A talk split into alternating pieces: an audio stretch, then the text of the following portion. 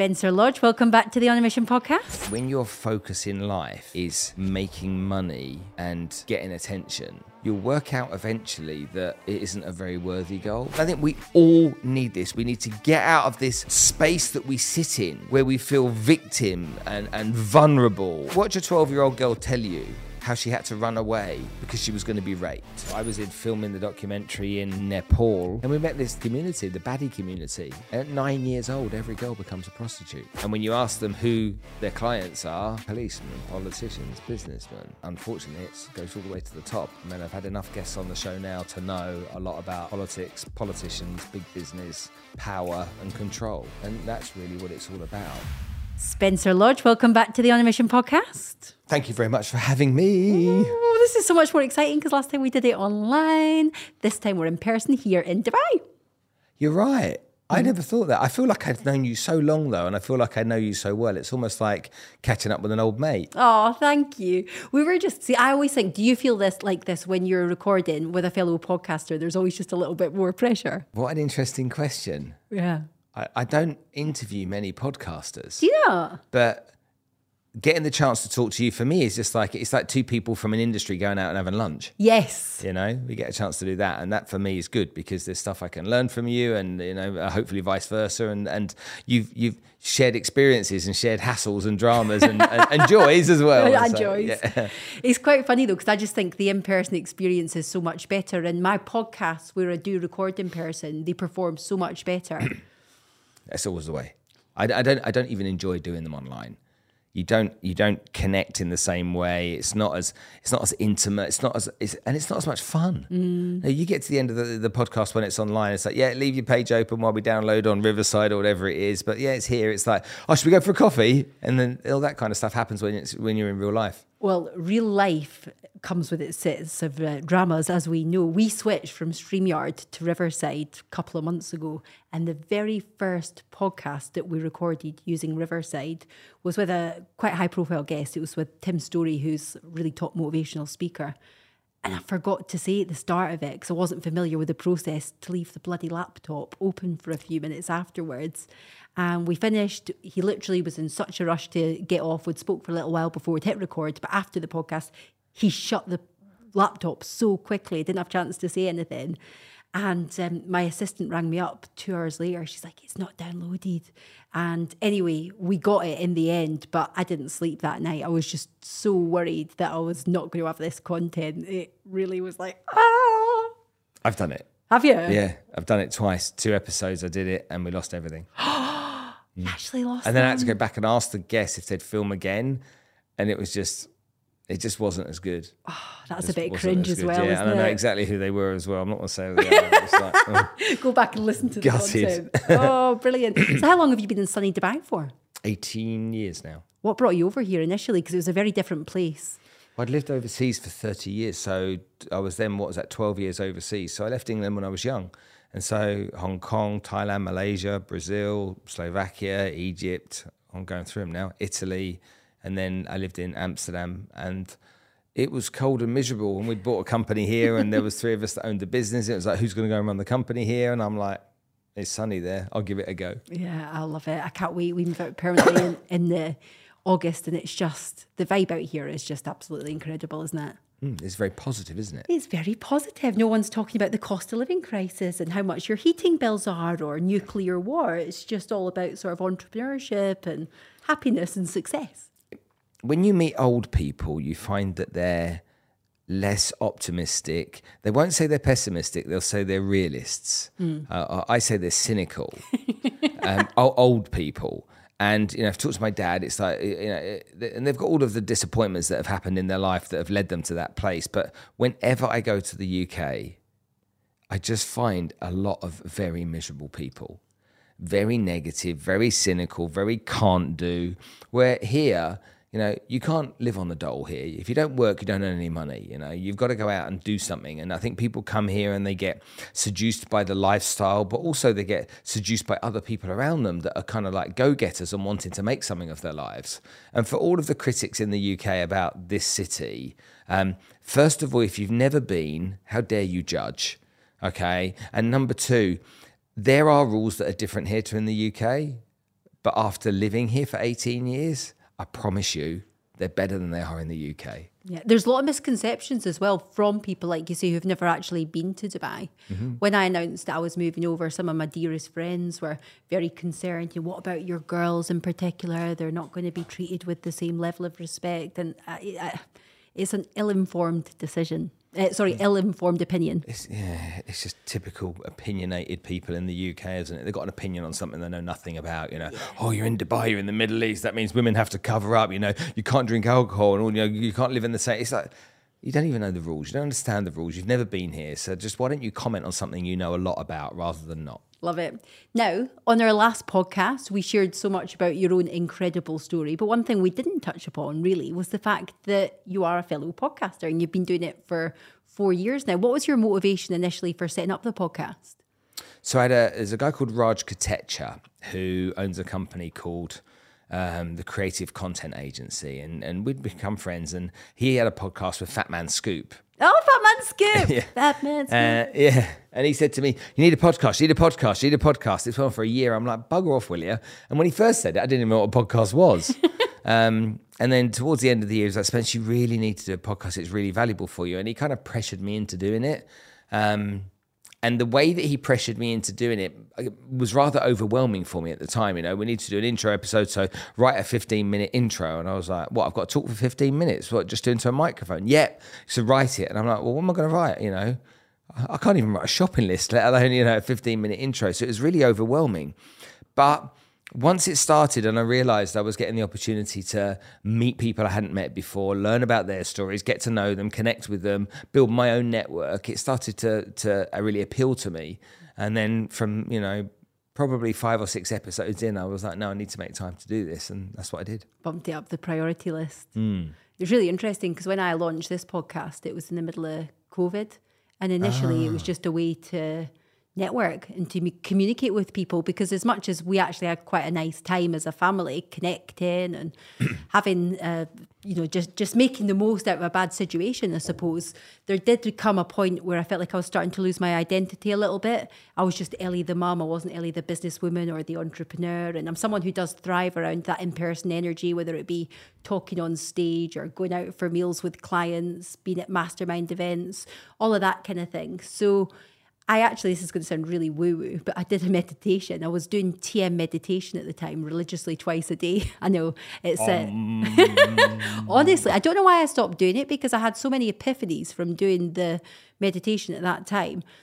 But it came into my head to do a podcast. And as soon as I'd finished my meditation, I got straight on my phone, started firing a couple of voice notes. And initially, it was like Facebook Lives and I was just yeah. really, I was really shocked that people were interested in listening to anything I have to say, to be honest with you.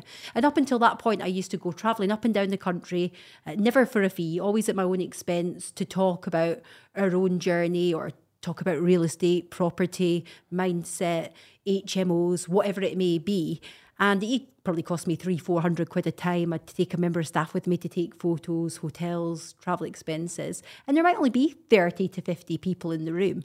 And then there I was on a Sunday night doing my Sunday series, talking to thousands of people in the end uh, with a glass of red wine, not having to leave my own home. It was like a chat show. That was the sort of theme. You could bring your alcohol-free beer or your alcohol, you know, alcoholic drink, whatever it was, on a Sunday night, and I would just chat with people. And uh, in my head, it was like coming up with a one-to-many concept. I was like, so I don't need to lose, like leave my house. I've actually got the the power, if you like, to connect with hundreds or thousands of people, share this information, inspire people, motivate people, educate them without having to actually go anywhere. And as the captured audience got released back into the wild, that's when we transitioned over to the podcast. Mm, that's an interesting journey, isn't it? You made me think about a lady that called Nusheen that's here. When when lockdown happened, she said, "I want to start a podcast. Would you help me?" And I was like, "Yeah, I can give you a bit of advice." And she she did 30 episodes in 30 days. Wow. And bear in mind I was doing one a week, so it was kind of like that's that's 6 or 7 months work to me. And she did 30 episodes in 30 days, interviewed 30 people that she would ideally like to do business with. And she sat there with then a prospect list of red hot people that she'd spent an hour and a half getting to know. And uh, hat was taken off to that. I was really impressed with that. But like you, at the beginning of my journey, I was doing Facebook Lives. Um, I remember my mum, my first face. I know I had like a, a desk like this with um, I had um. Uh, what did I have? I had my laptop on top of a, a paper box and uh, a couple of books. So it was at the right height. I had a couple of lights. Had the the the, the what do you call it? The tripod, not the big cameras like this, but the, the, the tripods that had the other phones, the old phones on. One Yeah. was on Instagram and all that kind of stuff. And I remember it all being set up, and I came on, and I was really proud as punch. And my mum came into the into the room, and she's like, "Hey, darling, how are you?" And I'm like, "Hi, mum." And so I was talking, "Hi, mum," and, then, and she, she just typed into the comments, "Why haven't you got a tie on?" I thought it was really funny. My mum typed into my comments for me to stop swearing. Ellie, I love what you're doing, but you're really degrading yourself with this language. It's not necessary. You're a very articulate young lady. I'm like, Mum, I'm meant to be a professional businesswoman. You're literally in my comments telling me to stop using the F bomb. It was so cringe. it was so embarrassing. Have you had any of your family on the podcast? I'm trying to get my husband on the. I'll- uh, uh, I'm going to share a story with you that I've never shared with anyone before. So, my husband Mark and I, we're partners in life and in business. And many years ago, I've always been the what we I always sort of say it in jest, but it's true. I'm the face of the business. He's the brains of the business. I just like people and connections. And whenever whenever anyone wants the nitty gritty or to get beyond surface level, I just divert them to Mark for the detail. So anyway, we both got asked to go on this podcast, and it was a podcast up in Scotland. I'd been on it before, but again, it was very general. I was talking about the journey and the mindset and the resilience that's required to set up a business with three young children and starting with no capital, etc. But they wanted a bit more detail because it was a property podcast about the kind of projects that we were working on and um, yeah, just just a bit more information. So driving to this podcast. Mark's a little bit nervous, and I've said, okay, which of our property deals shall we talk about? We had about 15 deals going on at this point. This is back when we thought it was a great idea just to have a chaotic life with a million different projects, and we were just completely um, not out of our depth, but we're we're busy fools. So we highlighted three or four of our most lucrative deals or interesting deals that we could discuss in more detail on this podcast. And when we got to that point, the podcaster, Paul, asked Mark to talk us through some of the deals that we were working on. He was like a deer trapped in, he's going to kill me for saying this live. He is going to absolutely kill me. He's like a deer trapped in the headlight. And he just went to absolute mush. He started talking about a property deal that would not even secured yet for four new build houses and started running off all the numbers and things. So I'm kicking him under the table, like, why are you talking about that one? We've not secured that one.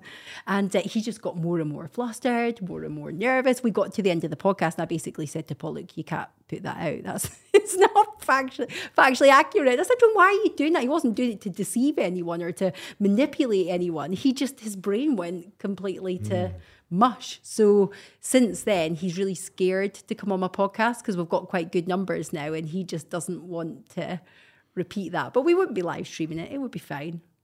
I'm a pussycat, really, aren't I? Good luck with that. yeah. My mum came on. Did she? Yeah, yeah. How was it?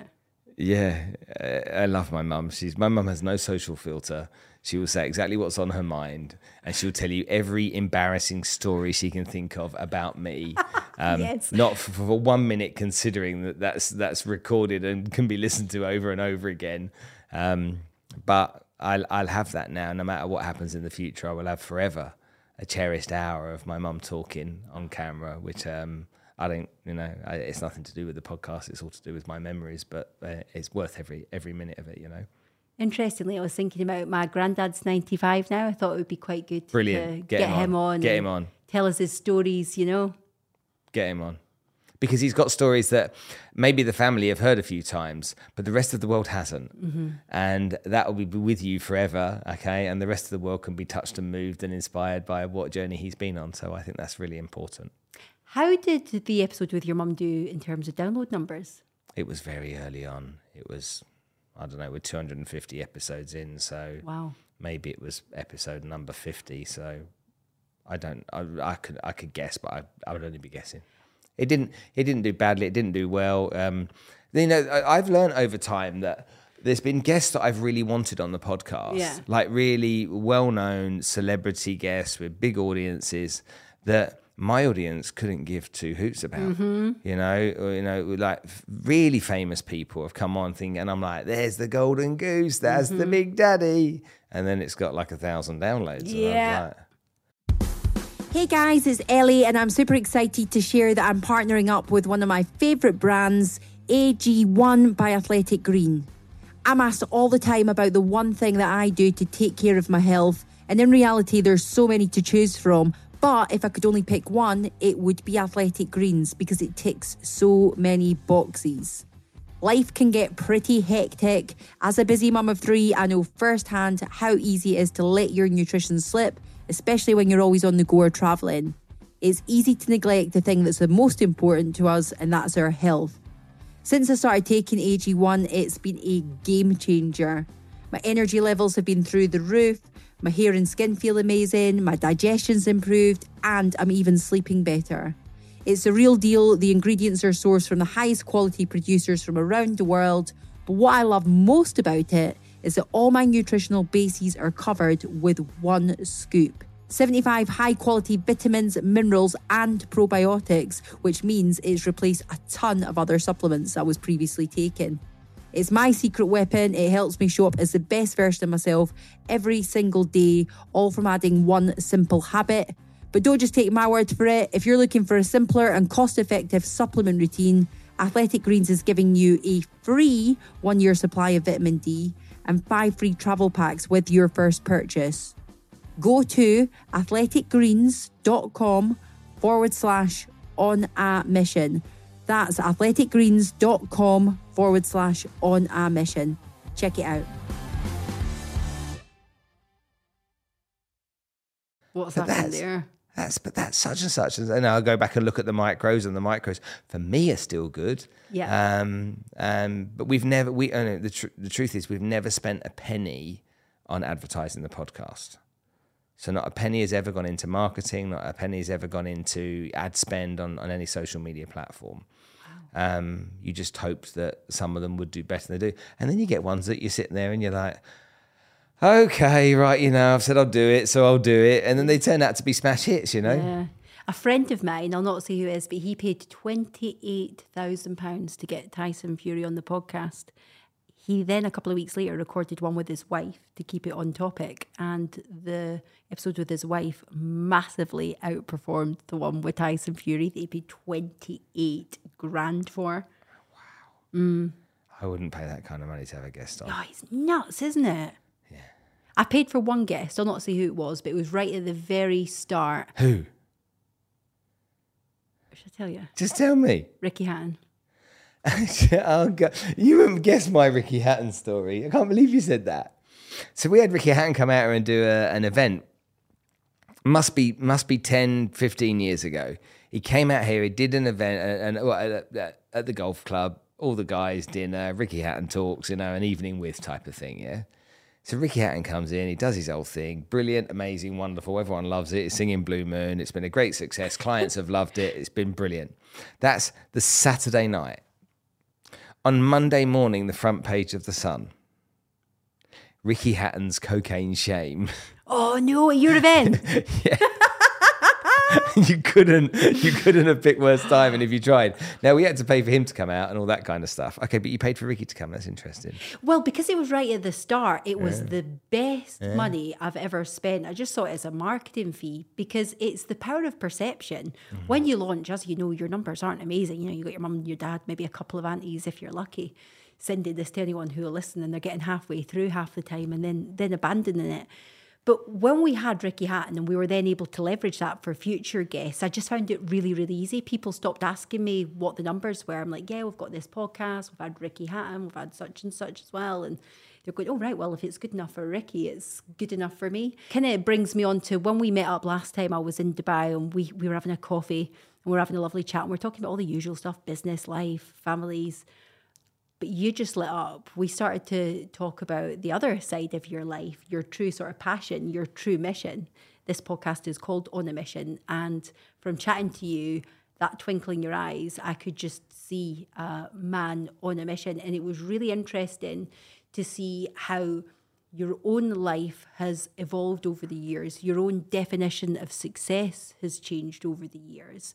And now the fact that you're using your platform, which is a considerable platform, to promote some of the more ugly sides of humanity. Mm. While you're here, do you want to meet them? Yeah, I'd love you want to meet the girls? Yeah, I'd love to. Okay, we're going to iftar with them one evening while you're here. Look, I, I, I'm quite ashamed of who I was when I look back. Um, and that's not to say everybody should be ashamed. It's just that when when your focus in life is making money and getting attention and external validation, when when that's your whole goal in life, you'll work out eventually that it isn't a very worthy goal. You know, a lot of people say, "Well, financial security matters," you know, and having loads of money. Yeah, yeah, yeah. I've, I get, I get it. I'm not suggesting live like a, you know, live, like a pauper, but to be driven solely by money and material gain to me is quite ugly. Um, it wasn't, but it became ugly when I was able then to give perspective by having stuff to compare it to. And since making the documentary and spending time with these these kids from Bangladesh and from Nepal and working with people that have been human trafficked, it just it just made me look at everything and I wondered who I was. And I really did wonder who I was and what was I chasing and what what, what mattered. And then I met people that you know, such as Maria, who's in the in the documentary, and Hannah. I met people that had a mission and a cause that was so worthy and so credible and so worth getting behind that it just gave me further reminders that you can have as many houses as you want. You know, you can have as much Bitcoin as you want. You can sit down and drive your fluent Range Rovers, Ferraris, and whatever it is. There is nothing that makes me feel better than knowing I've played a tiny part in the lives of these kids and continue to get the the joy of being exposed to them. And if you come with me, I'll, I'll show you. It doesn't matter what mood you're in. It doesn't matter. You can be on the depths of despair. You can be bordering on suicidal. And go and spend an hour with them, and you realize how lucky you really are. And when you do, it, it's like an injection that goes in and it pumps into my veins and it lasts a week until I see them again. And it's just a word that I thought was cheesy and and cliche for so long, and that word was gratitude. I had nothing to be grateful for, and then I spent time with them, and I realized I had everything to be grateful for. So, how did all this come about then, Spencer? So the story goes as follows. It's absolutely from the podcast and from an organization I was part of called the Global Sustainability Network. So here in Dubai, there's a, a members club called the Capital Club. And in that members club, every Saturday, there's something called uh, the Capital Social Club, which was an, uh, essentially a group of us would get together and we would talk about the UN Global Sustainability Goals. And we would have speakers come in and talk about what they were doing and the differences they were making. So the guy that won the Nobel Peace Prize, Kailash Satyarthi, came in and he saved 80,000 kids out of child slave labor in India with his own hands. And um, remember the girl Malala years ago that won the Nobel Peace Prize? He won at the same time as her. And he's, he's got a documentary on Netflix called The Price of Free. And I watched that and it was, I was really moved by it. And then I met this lady called Maria Conceição and she'd done this amazing stuff. And I was like, oh, this is really interesting. It's really powerful stuff. And then I interviewed a guy called Leon Logothetis, who's the producer and presenter of a really much loved TV show on Netflix called The Kindness Diaries, where he traveled around the world relying on the kindness of others. No, uh, he get no money, just food, shelter, and fuel he could accept. But when he saw an extreme act of kindness, he repaid it with a life changing gift. And it was life changing for those people. There was a guy in India that had a, his whole life was about making money for this tuk tuk, and the tuk tuk was broken and couldn't be repaired, and it was done. And but he took Leon in and took care of him and whatnot, and Leon bought him a tuk tuk. There was a homeless guy in L.A. Leon got him an apartment. All these kind of like amazing things. A dog shelter down in South America, and and Leon's only friend when he was a boy was his dog. He didn't have any friends And so this dog shelter, and he paid for 100 dogs to be taken care of for a year. Like, really, really, like, I mean, you sit there with a box of tissues watching it, you just cry your eyes out. It's so lovely. Anyway, Leon's on the podcast. We're chatting away. At the end of the podcast, I love it, love it, love it. I'm like jealous of you because you have a TV show and I don't. And as we sat here right now, he looked at me and he went, Why don't you? And either a load of bullshit was going to come out or nothing. And what came out was nothing. I had no words. And he said, Oh, look, I'll give you an hour of my time for the next six weekends every Saturday morning. He said, As long as you're free at that time, we'll spend an hour and we'll brainstorm. And if we can come up with an idea, then I'll help you make a TV show. And so that was amazing, you know, the fact that he offered to do that. And so we sat brainstorming, and he wanted, you know, he understood the global sustainability goals, he understood what what mattered, but they were trying to create a show that wasn't in line 100% with what I wanted. And they're like, yeah, it's good for the viewers though, and I'm like, I can't do it if I don't believe in it. Now, under the sustainability goals, you know, I, I and other people will be, but I'm not as motivated about the dehorning of rhino, rhinos in Africa as I am about children being saved from child slave labor. And so I wanted to go in that direction. And then they were like, Spence, you've got to understand something. This is super dangerous. Drugs are sold once, People's are, people are sold over and over. You're going to get into a world that's very scary. Your, your wife is going to get death threats. You're going to get death threats. It's not, it's not pleasant. So I had that kind of like um and an oh in between my mind. I was like, no, that's what I need to do. I have to do it. And Maria, whose story is just incredible, was kind of like the catalyst for all of that. And after Maria, now she's got 10 Guinness World Records. She saved 700 children from the slums of Bangladesh. I mean, the woman is superhuman in every way, the most successful person I've ever met, but she doesn't have a penny. Mm-hmm. The most credible person I've ever met. She doesn't have a penny. The most most decent human being you can imagine with the biggest mission ever, and she doesn't have a penny. And I look at that and I'm like, why are we measuring things with money? Mm. You know, what are you doing with that money? Oh, you're buying some more Gucci and Louis Vuitton, are you? What are you doing with that? Tell me what you're doing. Oh, you're going to get a bigger car and more payments on your fancy car. Oh, you want to buy a new suit, do you? That's what matters. Does that really matter? Well, Maria, that doesn't matter. And the greatest example of that is when she Googled how to raise money for charity. Well, let's just stop and pause and tell us a little bit about Maria's story because it's incredible. Oh, man. So, Maria, I get a bit emotional with this sometimes, so please forgive me if I do. So, Maria, born two years, uh, sorry, two years old um, in Portugal. Um, she's got a mum, she's a single family. Mum needs to go find work in Lisbon drops Maria off with another lady called Maria Christina, who is a refugee. Maria's mum never comes back. And so she's brought up by this refugee. When she's 12 years old, she starts working. She, uh, Maria's uh, then essentially adopted mother then dies. What, what, what happened to her biological mother? Disappeared, never came back. Just went to Lisbon, looked for work, never came back. So she'd been abandoned, you know, and so she knows what it feels like. So she gets a job as a cleaner and she goes, I'm going to be the Ronaldo of cleaners. And so she works as a cleaner, then goes to Switzerland because she wants to be a cleaner, but she wants to learn a language. She's involved in a hit and run while she's in Switzerland. She goes to hospital. Switzerland's not part of the EU, so she couldn't work there. And so after she comes out of hospital, they kick her out. Then she goes to London. She works as a housekeeper in London. And bear in mind to learn languages and to grow. She sees a sign on the side of the motorway saying uh, Emirates cabin crew. She's like, if I could get a job like that, that's a dream come true. And cut a long story short, she gets a job. She comes to Dubai. She's cabin crew. You know, the most amazing thing in her life is happening. And one of her, her, first flights is to Bangladesh, to Dhaka. She's got a two day layover there. She walks around the streets. She sees the kids in the slums and she decides she wants to help one family. So she flies back here, sells possessions, flies back to Bangladesh to help one family. But while she's there, she realizes she can't help one family. She has to help more. And so she Googles how to raise money for charity. And the first thing that comes up is climb Everest. And bear in mind, this is a woman that's never set foot in a gym, let alone been on a run. But it said on Google, if you climb Everest, that's the best way to raise money for charity. So she becomes the first and the only Portuguese lady to ever climb Everest to the summit. And that's her first uh, accomplishment. And when I talk to her about it, I'm like, I've been to Everest. I'm like, this is massive, Maria. It's the biggest mountain in the world. It's huge. And she's like, yeah, but I needed to do it so I could help the girls. So for her, it's an obstacle in the way of helping these mm-hmm. kids.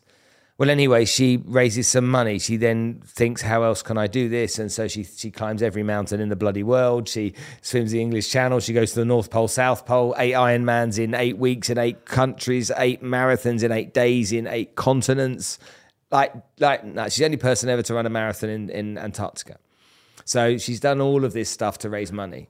And these kids couldn't come to Dubai without speaking English. So the first deal she had to work out was how am I going to teach them English? And so she created a school in Bangladesh where these children, very small children, came into the school, they learn English, and then from there she can bring them to Dubai and she can get them scholarships and she can educate them. And we are now 700 kids in.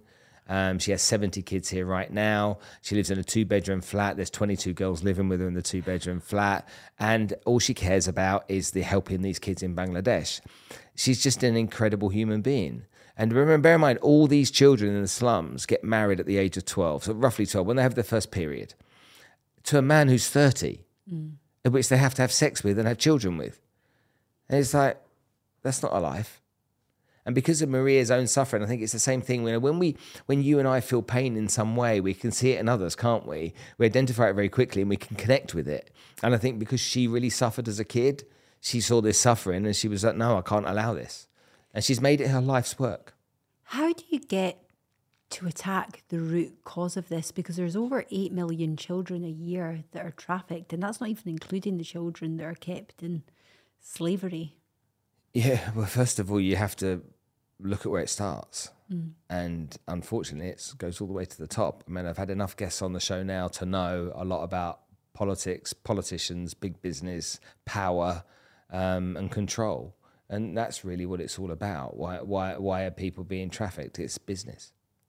It's to make money. They take kids out of one country, put them in another. I mean, I was in filming the documentary in um, in Nepal, and the community that we were at in Nepal, and we were literally we were in the middle of nowhere. We were in a lion reserve, of which the, when we were driving in the car to this village, we were told that two days before somebody had been killed by a lion on their motorbike when a lion had jumped out of the or tiger whatever it was had jumped out of the bushes and grabbed them on the motorbike and ate them and they were talking about it like someone had you know scratched scratched their knee and I'm like, well, what happens now? They're like, yeah, you're not allowed out on your motor- motorbike unless there's two of you at a time now. it's just like we were in the middle of nowhere, mud huts and everything. It's that middle of nowhere, and we met this this this community, the Badi community. And at nine years old, every girl becomes a prostitute. Nine. Nine years old. And we, we, were in a, we were in a community where there's mud huts. There's um, a, a borehole there that's been put to help provide them water. They don't own the land. They have they have no electricity, so there's no running water, no air conditioning, but they've all got a mobile phone because that's how they get their business from a mobile phone. And they've all got makeup, and they're nine years old.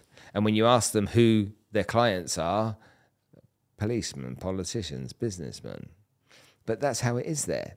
And and and the girl Hannah that fought against that, she she ran away. She's like, I'm not going to do this. And while we were filming in Nepal, we actually got invited to meet the president of the country, and we had an audience with her, and she promised to help.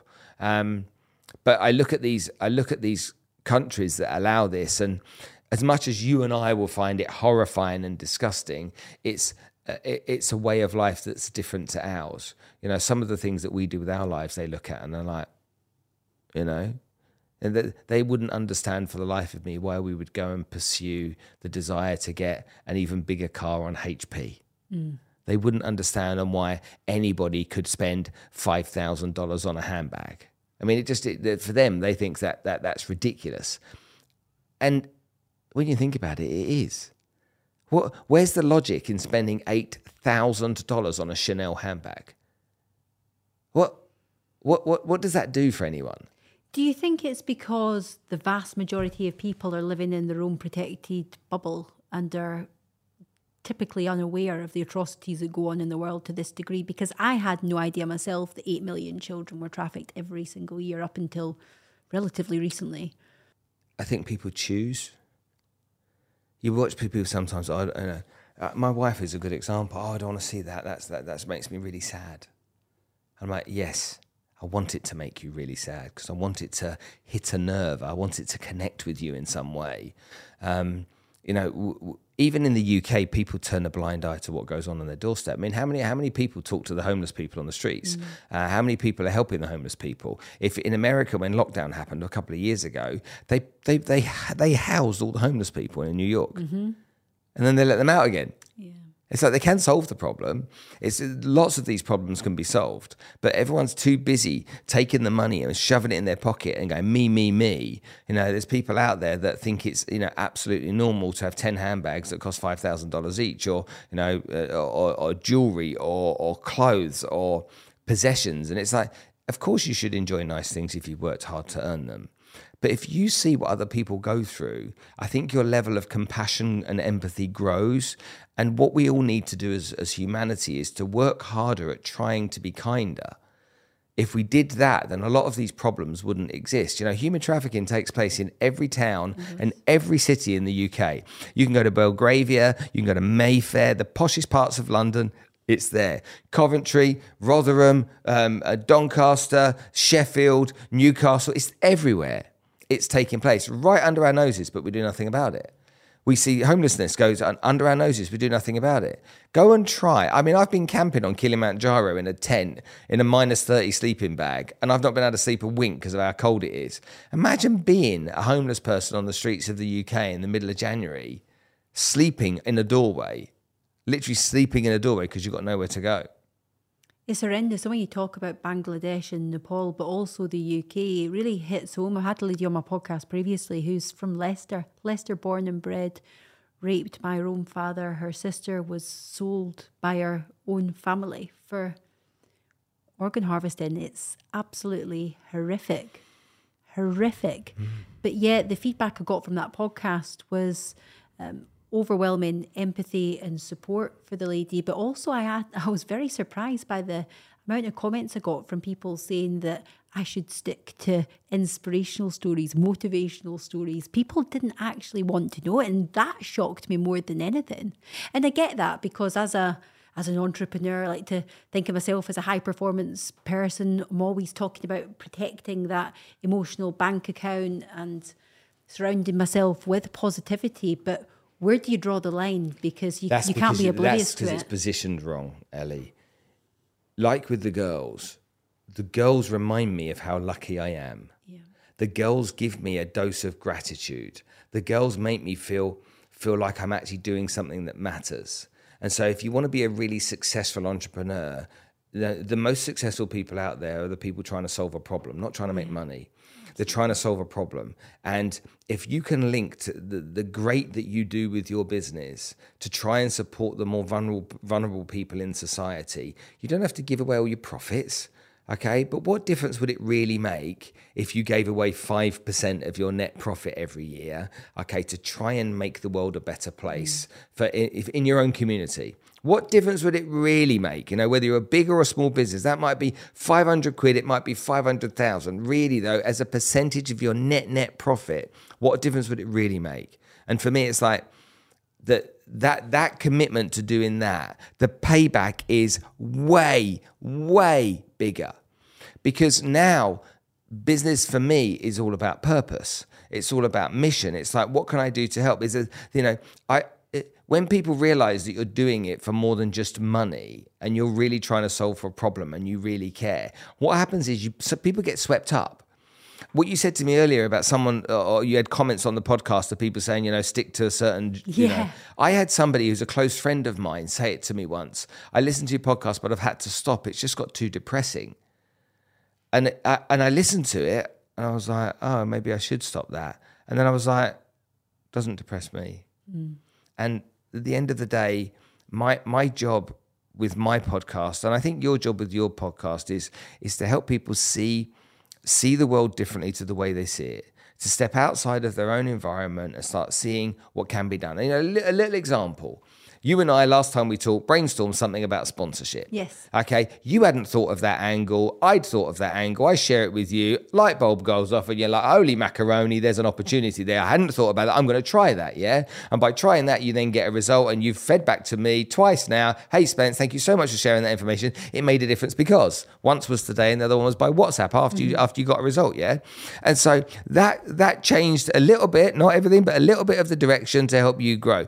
And what, what what's wrong with doing it that way? What's wrong with looking at how we can do it with other families? You know, eh, I promise you, if you come with me to iftar with these girls and you spend time with them, you it's forever. It's it becomes a lifetime because forever they will be in your hearts and forever you will care about them and you will want your children to see them because we live in opulent Dubai. You want your children to see them and be grounded by them. You want your children to learn from them. You want them to learn from your children too. But I promise you, forever, after one meeting, okay, it will be hard to never ever get them out of your head. And so that that for me and then what does it do? Reminds us again how grateful we are, how lucky we are, you know, and the days that we have that are dark and when we're miserable and we're feeling down and we lose that sale or we lose that client or that guest doesn't come on the show, whatever it might be. Okay, we sit there, oh, poor me, I'm a bloody victim. And, you know, the world's so bloody difficult. I know, why does it have to happen to me? And then in that moment, you go, oh, yeah, oh, I'm lucky, aren't I? Mm.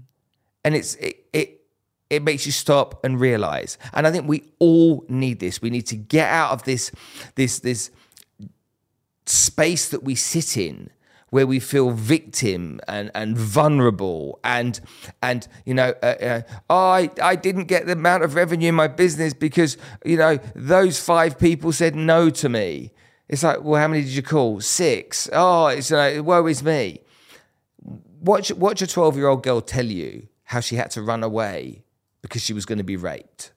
A, little, pretty, beautiful, kind, with big brown eyes and a big smile looking at you, okay, telling you as tears roll down her cheek that that's what she had to do. I haven't got any problems. I've got no problems, like none, okay, after being with them. And that's the gratitude I have for it. It's so interesting hearing you talk with such passion because on the first podcast, we discussed your own backstory and the fact that you were very, very low suicidal. Mm-hmm. Had your dad not turned up unannounced to your house, things could have ended very, very differently. Well, they would have ended. They would have ended, yeah. And, and that's obviously final. But from what you're saying there, if people were to open their eyes to these atrocities and to get involved, which makes complete sense. The context that it puts to their own life, you know, it's the best antidepressant that anyone could ever have. And rather than, it was interesting because actually when we met for a coffee, it was one of the questions I asked you. I don't know if you remember, but I said, as someone who is prone to depression, as I am, from a mental health point of view, how do you protect yourself while making such a fantastic contribution to these girls? Because I've always wanted to be more involved with charities, but I've never really been able to allow myself to go to that space and protect my mental energy. And it's really interesting to hear the perspective that you put on that. It's so selfless, but it's so necessary as well. And it's true passion, true purpose is about putting other people before yourself and having something that's bigger than you to motivate you when the times are tough. It's the, actually the most selfish thing you can do, selfishly, when you think about mm. it. How many hours do we spend with therapists? How much money do we spend getting antidepressants? How much time do we spend talking to people about our depression and driving everyone mad with our own misery? Yeah. You can't be depressed when you spend time with these girls. It's it's there, there is um I, I don't know I don't have a vocabulary good enough to use to, to describe it, but there's the the the chemical, the psychological, the, the the the emotional reaction. You'd be ashamed of yourself if you were to be depressed after being with them. You'd you'd you, you wouldn't be very happy with yourself. You know, you'd feel like a bit of a fool because what right do you have to fight and argue for depression when you're with these kids? You just don't. And so it goes. You know, they talk about people, you know, if you go and exercise every morning, it helps deal with your mental health and your mental health is strong because of it. Yes, absolutely.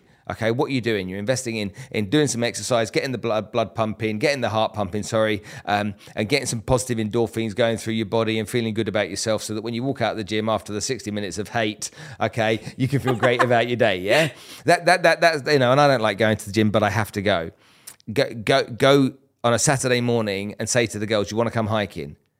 Taking those girls hiking on a Saturday morning is like taking our kids, okay, to live with Mickey Mouse for a week at Disney, okay, and the ultimate VVIP trip, okay? That's the equivalent to them. What we're going hiking. And on the way back, we stop at a gas station and I buy them all an ice cream, a bag of chips, and a drink.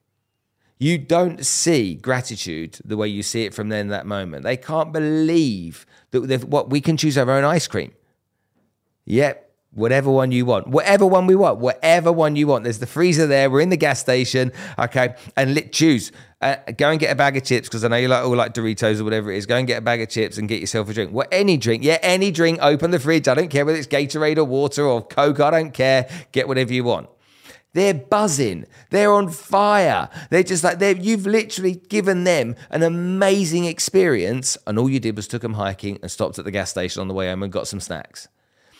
That that feels so good.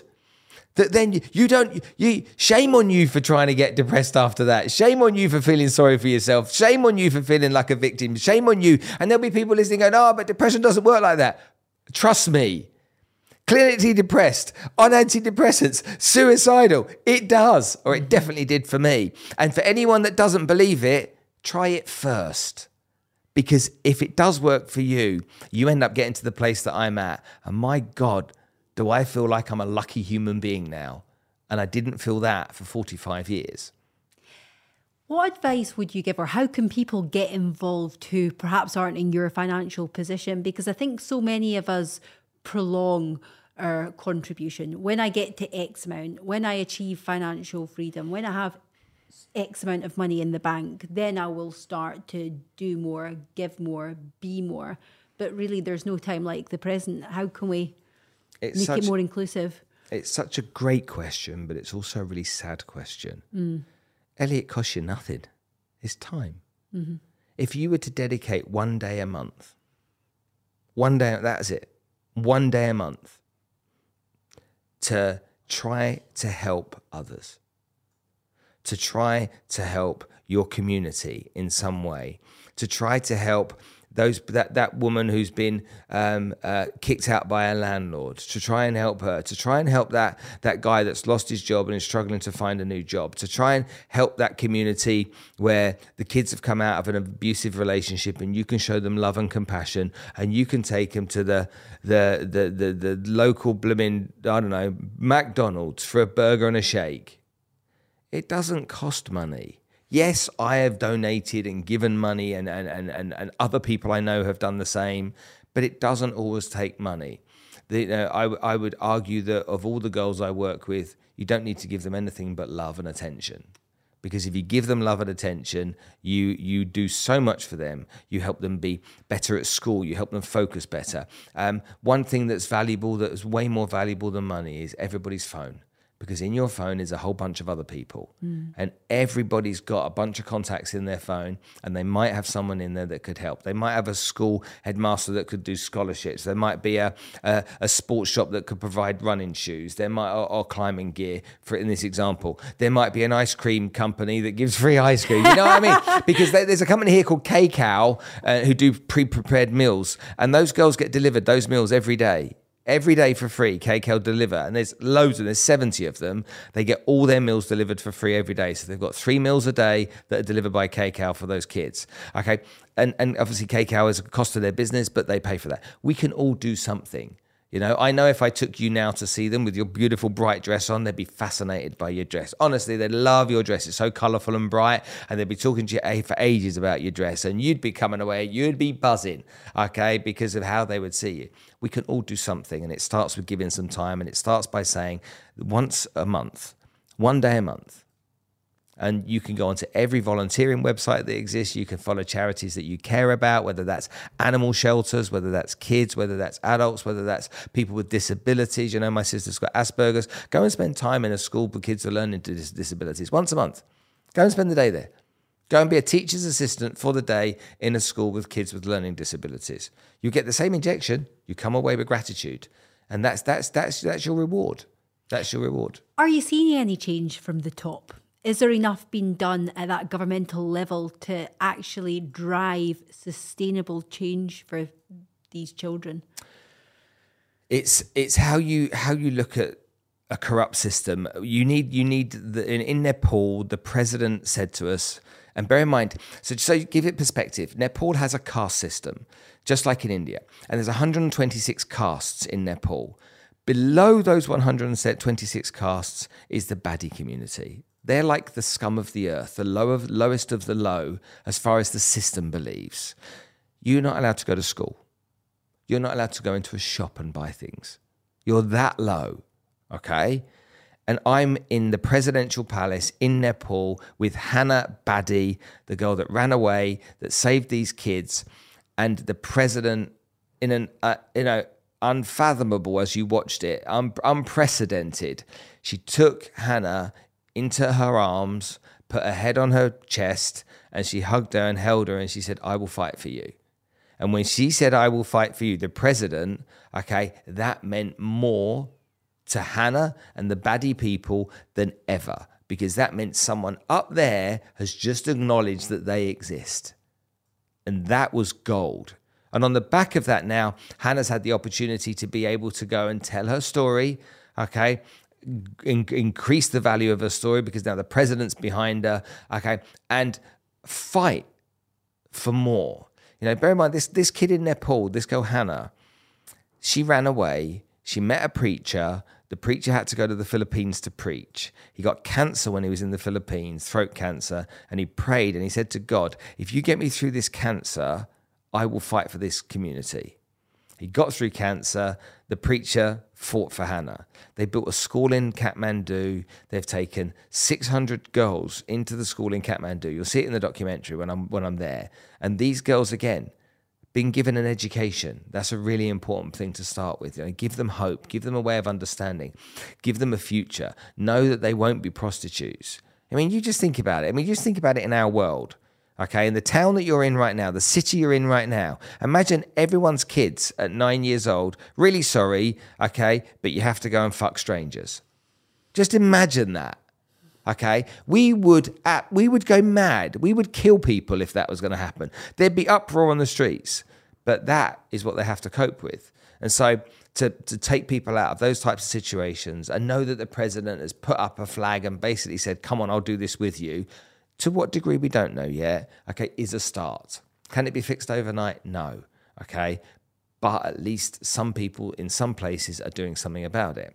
On a flip side, in Spain, they're doing nothing. I went to a refugee camp in Spain in a place called Almeria, which is the tomato capital of the world, where there's these workers that aren't allowed to work because they can't work illegally but the farmers need them to work because they need workers on the fields, but the government won't let them work because they're there illegally. These are refugees from North Africa. One lad from Nigeria had hitchhiked from Nigeria all the way to Morocco, come across the water, paddled across at night with five other kids, got to Spain, walked and walked and walked. They get there, he gets there, and he wants to work. He's, he's, all he's doing is coming for work. Give me a job. I don't care what it is, I'll work. All right. The farmers haven't got the workers, and so he's prepared to work. But there's so much bureaucracy in Spain that they stop that facilitation taking place. And it's like, Spain is the first world. It's like what's going on down at Dover and whatnot. We're in the first world in the UK. We should know better. Mm-hmm. Than to be full of the crap and nonsense that we have on a regular basis, the bullshit excuses that we use to try and justify why we can't solve this problem. All of these problems are solvable. Okay, they're all solvable. Oh, it's complicated. Yeah, so is the Rubik's cube. What we solved it, you know. it's comp- so is Pythagoras' theory, yeah. but we solved it. All these things are possible. We created the internet. We put people into space. We put people on the moon. Okay, and we can't solve that. Mm, I think it's that we don't want to solve that. Right. Though. So it can, everything can be solved. It's just a case of deciding. And the problem that we have as a populace is we don't put the right people in power because we choose the people based upon information that isn't correct. We're lied to just like we were with Brexit, and people buy the lies. Mm. Just like we were with COVID as well but I won't say that out loud because you'll probably have your podcast cancelled. Yeah, yeah, I've done pl- plenty of that. Yes, misinformation's uh, the word that's been weaponized a lot recently. It's interesting though because I had a, a previous podcast guest on, um, Ollie Ollerton. He'd be a good one for your show as well because he actually went out to Thailand and he was doing some undercover operations, grey man operations, rescuing these children that were being enslaved into the sex industry, young children from age five and rescuing them. But the government ended up turning on them and they had to evacuate. They had to flee, do a midnight flit. And it's just really interesting when you speak to people in a little bit more depth. The it's hard for us to understand as Westerners who've been brought up in such a safe and secure environment that the people in power, the the people that we're meant to put our trust in, it's not just that they're aware of it, but they're actually financially benefiting from it. And unless we completely overhaul the system, it's hard to see how we can really change that. Sadly, yeah. But the, what we have to fight for is giving everyone a chance. Mm. We have to fight for everyone having an opportunity. You know, whatever. If someone does nothing with the opportunity they're given, then that's on them. And there has to be hope as well, because too many people don't make a contribution because of that. Well, I'm just one person. What can I do? What change can I make? It's going to be. Imagine if everyone in the UK everyone in the UK helped one person. Mm. One person. Everything would change. If we all helped one person, everything would change. We don't have to help 100 people. We don't have to be overwhelmed with something. Okay? You tell me you've got a friend that's struggling and they're struggling with X, whatever that X may be, and I go and help them. Mm. I tell you I've got a friend struggling with B and you go and help them with their issue with B. We'd, we'd solve a lot of these problems overnight. Mm. You know, we really would. And we need to show the politicians that we're not, you know, sheep. And we have to stand up and fight for what's the right thing to stand up for. And the only way we can do that is not to go and stand outside the Houses of Parliament with banners or glue our hands to the blooming tarmac on a motorway for stupid or for, throw soup on a Mona Lisa picture, whatever it is. It's just like we, we need to we need to act in a much smarter smarter way. Yeah. And by going out and helping one person, if everyone did that, you went out once a month and you helped one person. That could be I can mow an old lady's grand, uh, old lady's lawn. You know, it could be you sit with the old lady for the day because she's lonely. Everyone in her family is dead. She doesn't know anyone. Okay, and you just make her feel better. Mm. I promise you, you will feel amazing. Okay. That just reminds me when I uh, I started off doing double glazing sales oh, back oh, yeah. in the day when I was like 16 years old, windows and doors. I did that as well oh, on the oh, phones, calling through the it. phone book. So I was working in Burger King at the time, just a little sidebar, and uh, a friend of mine came in and said, "Oh, what are you doing here?" Because we were in a neighbouring town. She said, "Oh, I'm just working around the corner at Zenith Windows was the company back Zenith. in the day." um, I said, "Oh, what are you doing?" She was telling me outbound sales. I was like, "Hang on, stop." You're telling me you actually get paid to speak. I felt like all my prayers were being answered at that moment. So I immediately quit my job at Burger King, went round the corner to Zenith Windows, who were hiring on the spot, got an extra 40p an hour. And um, yeah, I was just loving life. But I used to find that there was a lot of elderly people. They can be pretty brutal on the phone, actually. They can be the worst. But there was a lot of lonely people out there that mm. didn't see friends, they didn't see family. And I almost got sacked because I would spend way too long on the phone to these people. And in the end, after I got a verbal warning, I was taking their numbers. And then on my breaks, my lunch hours and after hours, I was bringing these old people back who were like lonely just to give them that little bit of company. But I just felt like I was making such a contribution. It was mm. completely that 10, 20 minutes, whatever it was you could spare, completely transformed mm. someone's entire day, their entire week, you know, and it mm. was just that little bit of perspective. But it was very interesting because obviously we're moving out to Dubai in August. I've got three young children, five, six, and 10. And one of the people have a problem for every solution, don't they, in the UK? I'm sure it's the same everywhere else. But uh, one of the things that keeps cropping up is aren't you worried about the fact that they're going to have this ridiculously privileged life compared to a lot of people? And they are going to be very lucky. It's all private education out here. It's just uh, there's no crime. There's so many advantages. I'm sure there's some disadvantages as well. But it's a good set of problems to have for a parent. I mean, I was bullied at school, there was gangs, there was violence, there was drugs, I had bricks through the windows. It was quite a horrendous time, but there's a lot of different ways to ground your children and to make your children humble and appreciative by having the sort of conversations that we're having now without them having to go through the hard yards that we went through as children. Presumably, you, you had similar in the UK as well. Um, I'm sure school's not a horrible experience for everyone, but doing this podcast, the vast majority I speak to do not speak fondly over those quite formative years. To be able to take my children to meet your girls, to show them firsthand that I say darker side of humanity, but really just to, to, flip that on its head as well and to experience the gratitude for their life, I think is so powerful because at the moment, as they're going to KFC after swimming, me saying to them, This is a treat, you know, we used to only go to whatever it was called, Burger King or Mr. Um, Wimpy. It was Wimpy back in the day. we used to just go on birthdays, going to the cinema was such a treat. But they're like, yeah, mom, you say that twice a week as you're taking us for our fast food, you know? Making myself like sound like a really shit mum here. But I think, yeah, just for a bit of context, it's not just telling them, it's actually showing them, isn't it? You, you your kids, the, the, it, eh, we can't we can't do the judgment here, but let's let's let's talk about it. If they're arriving in August, let's talk about it in December and see what a difference it's made of them being exposed to these kids that haven't got what they've got Mm. And and I don't mean expose it, make friendships. Yeah. Because it will make them I just think by default it will make them better human beings. And I think that's for everybody. And I think that's what the the goal has to be. I think it makes us all better human beings, though, Spencer, because mm. you've achieved so much in life and in business, but you're just a completely different man when you start talking about the girls and you start talking about the. Look, I don't. I have real issues with this, though. I don't see myself as a successful business person at all, so I really struggle with that. Um, what? yeah. Well, that's interesting. Yeah, I, I, really struggle with that. That's not something I find I'm comfortable with at all. Um, but why is that then? What's your definition of a successful business person? Well, what's yours? I don't know. If I was running nine figure businesses, I'd like to think I was feeling pretty accomplished. I, I would be feeling accomplished. Oh. Yeah, I don't. I don't. I don't. I, I feel probably I've. I could have used the last 16, so I was 2 and 23. I could have used the last six years better than I have.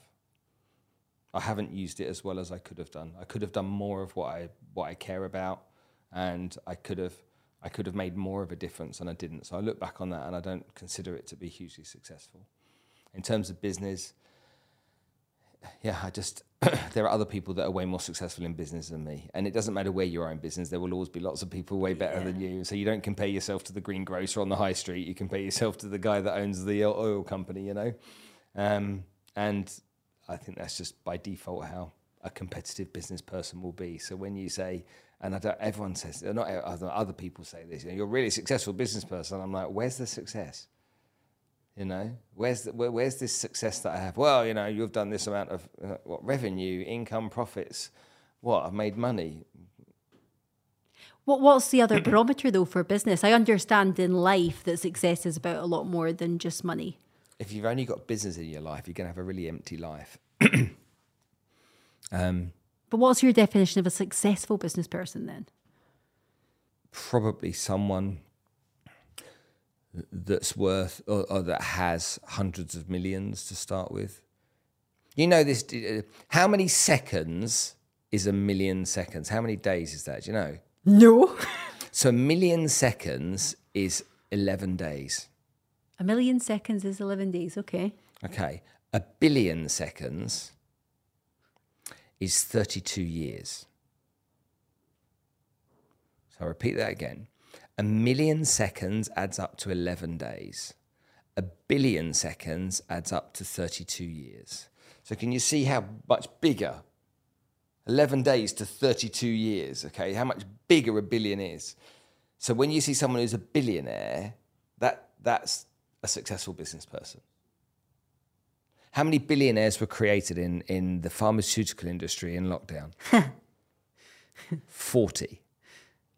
How many billionaires are being created right now in the energy crisis, in the energy industry? Okay. We don't know the final answers yet because it's still going through, but many. When you look at when you look at business and you see really successful people spoken about in business, I'll, I'll, I'll compare it to podcasting. Who's the most successful podcaster you know? Joe Rogan. Okay, I agree. Okay, so he's got the most successful podcast. When people say, How big do you want your podcast to be? or what do you want your podcast to get to? I'll say, I'll be happy when I catch up with Joe. Until then, it's not a success. Mm-hmm. You know, I see your podcast and I'm like, Yeah, she's done really well, Ellie. Okay, look at mine. Oh, I've done shit. Okay, that's what I say to myself. I've been doing this for four years, 250 interviews. Okay, and I'm not a global phenomenon yet. I'm not a legend in my own lunch hour. So, so I'm not. I'm not a successful podcaster.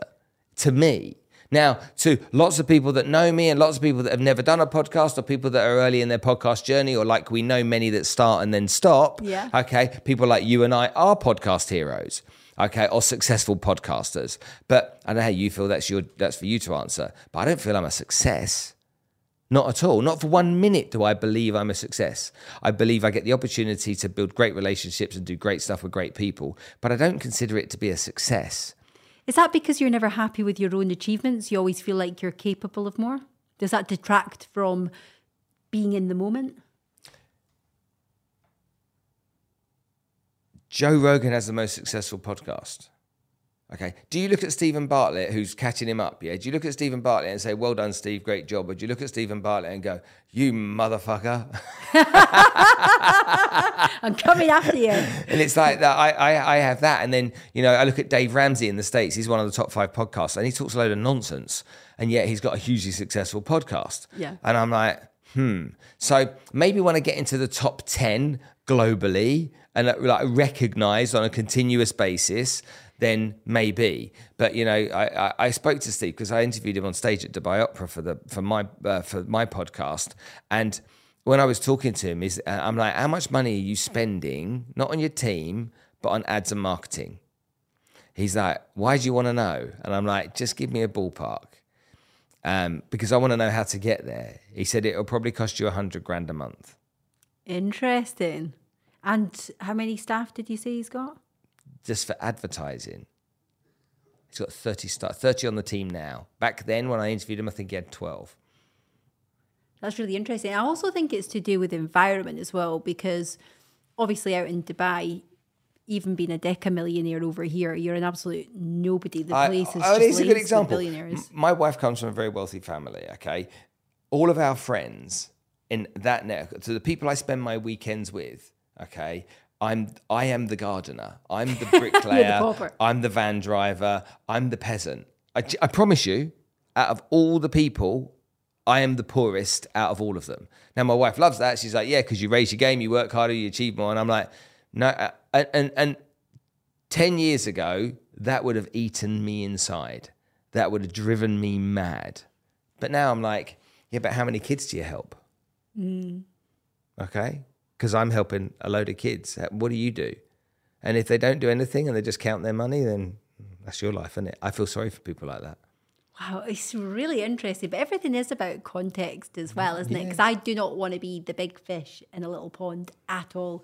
I'm constantly out of my depth when I speak to people, and it's incredibly humbling as well. But when you stay in your original environment, it's easy for people to kind of hero worship it, even down to fitness goals. It's not just equating to money as well. When I got challenged to do my first half marathon, I couldn't even run a bath at that point, you know. But if I'd have said to my original group of friends, they'd be like, oh my goodness, you're going to do like a couch to 5K. That's incredible. That's absolutely awesome. When I got challenged to do the half marathon, I was surrounding myself with people who are doing double Ironman back to back, breaking world records, doing 100 mile runs without stopping. half marathon was a fun run for them, wasn't it? Yeah. precisely because I didn't need that. I needed, you know, and those limitations needed to be absolutely removed. But I'm constantly like that in every aspect of my life. In business, I'm always the one that's on the first run of the ladder. But I must admit, obviously, hearing you speaking about your purpose, it contextualizes that. I think it's great because your net worth is your net worth. But on the flip side of that,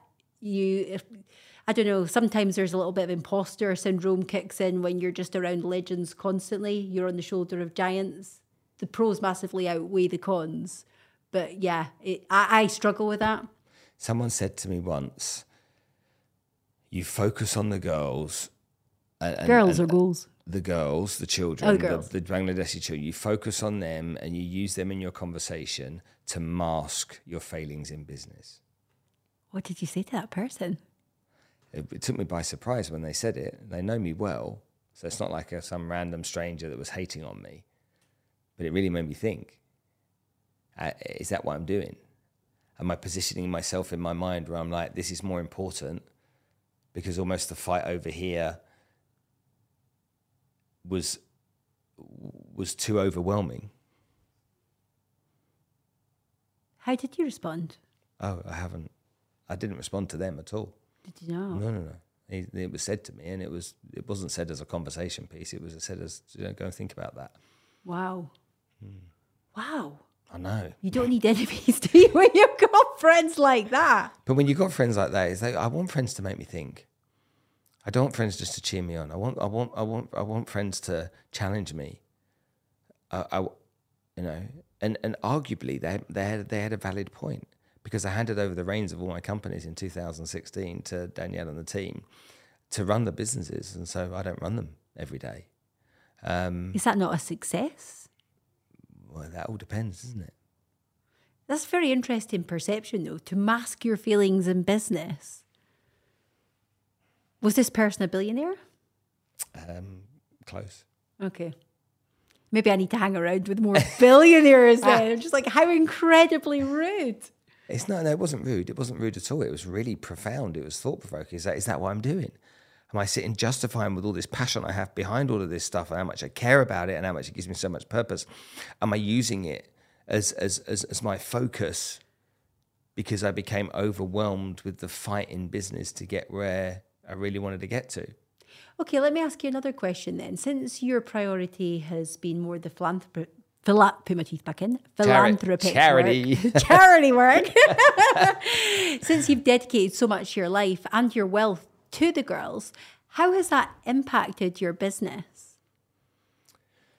So the, I come from a world where in, in business you have two options. Number one, you take the money off the table every year, or you leave the money on the table and you grow the value of the business for an eventual exit.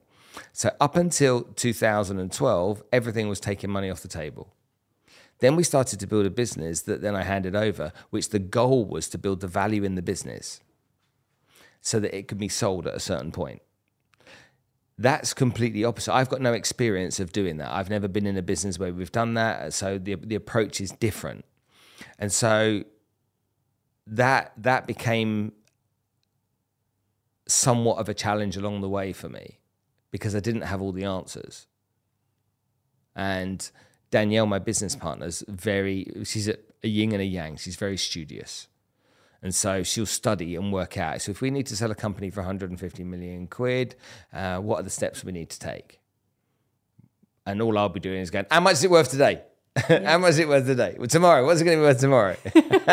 Because I'm, I'm not, you know, well educated in that kind of stuff. So I think that some of it, you know, and I think that going through a dark depression as I did around about that time too, it kind of there was the overwhelm there.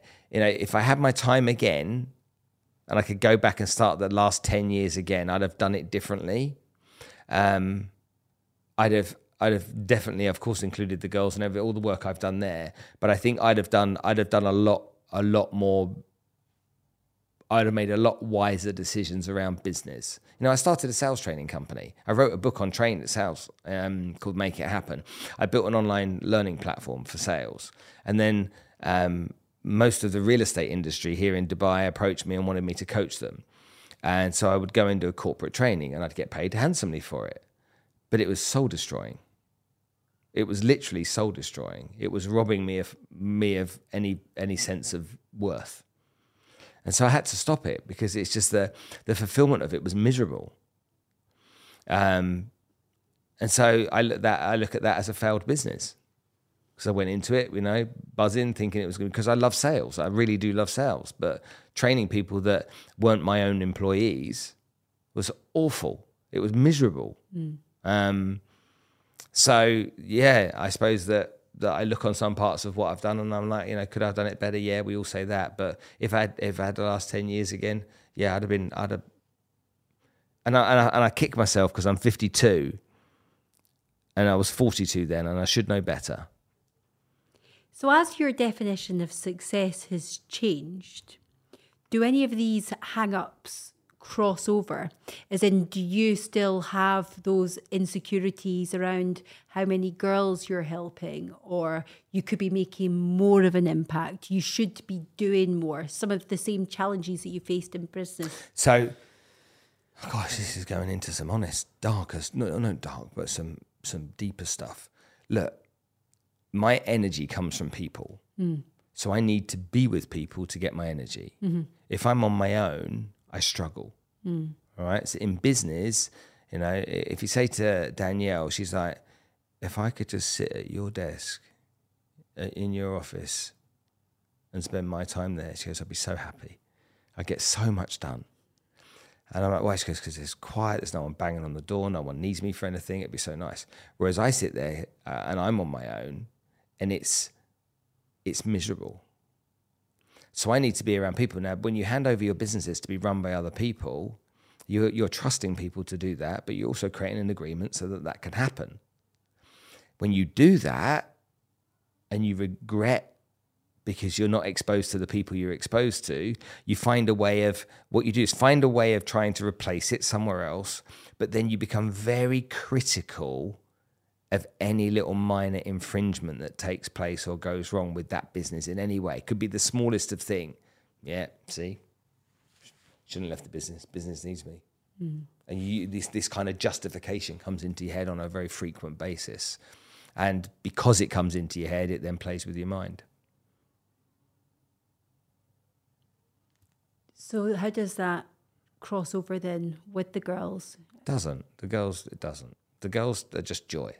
But do you feel I do lots of the girls. Going back to the, the sort of original point, do you just make your contribution financially and with your time and you're safe in the knowledge that you're doing your absolute best? Or do you have those same sort of goals and standards? I think I've done. I think I've done more for the girls than most. And you know, just last week I introduced some somebody to them that paid for Maria to go and climb K two, and and was just wonderful. My my network of people, when they hear me talk about the girls, want to help. It's They contagious. they want to help. They want to be exposed. They want to meet. They want you know they or they they want to see who these kids are and they want to meet Maria. And so um, by facilitating that th- th- that every every week is an opportunity for other people to be moved, touched, and engaged with these kids. Um, and and yeah, we I, I I love what I do with them. So could I do more? Of course, you know. Could you could you give your whole life to it? Yeah, of course. But um, you know, there's other things you have to do as well. And uh, you know, if you said to me, where would you rather spend your Saturday afternoon? Well, you wait. Well, well you will you will see me with them, Yeah. and you when you see me with them, you, you it will it will all absolutely make sense to you. I can tell just from the twinkle in your Mm. eyes. No, you can't. They're just the best. That's why when we met for that coffee all those months ago, I said, we need to get you back on. We need to talk about this. It's uh, it's really, really interesting. The name of the podcast is On a Mission. How would you describe your own mission? So I think I have three. Um, one of them is obviously the girls, and to help the girls achieve what they want in life and get them off to university, and to help Maria get there's another another hundred kids we have to get here, and they're the, they're the final one hundred, and so that's without a doubt one of the most focuses I have. Another mission I have is to with the business is to change the way people think about money. People have a really poor relationship with money, like a really poor relationship with money. I'll give you an example. Last year, 11,000 people died in the UK, and there was 3.7 billion pounds in inheritance tax paid.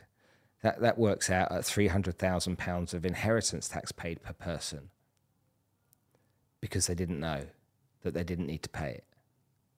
They didn't need to pay it because they have a bad relationship with money, it's always been a problem for me. When I was younger, I learned that if you get to 65 years old and you don't have enough money, then you're fucked. Mm. But people spend their working career, they don't save enough, they get to retirement, they think they're going to die five years later and they don't, and they don't have enough money. Um, I see people that plan and want to send their kids to great universities but can't afford to do it because they didn't take the planning seriously. I see people spend 20 to 25% of their income every every month on subconscious spend, i.e., money that they're spending. And paying with a credit card on your phone now is even worse. It's mm. blip, blip, blip, blip. And so people people have a really bad relationship with money. And for me, one of my missions is to help people understand money in a way that would make them do the right thing with money. There, there is there is a load of money in the world.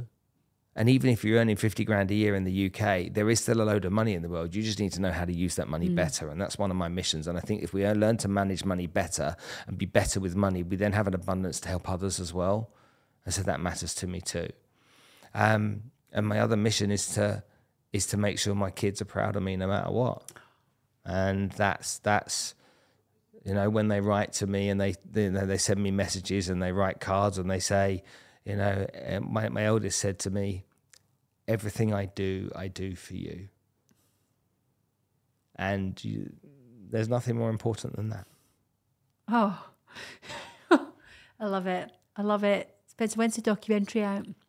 We are still in edit at the moment. We're hoping to finish editing by the end of this month.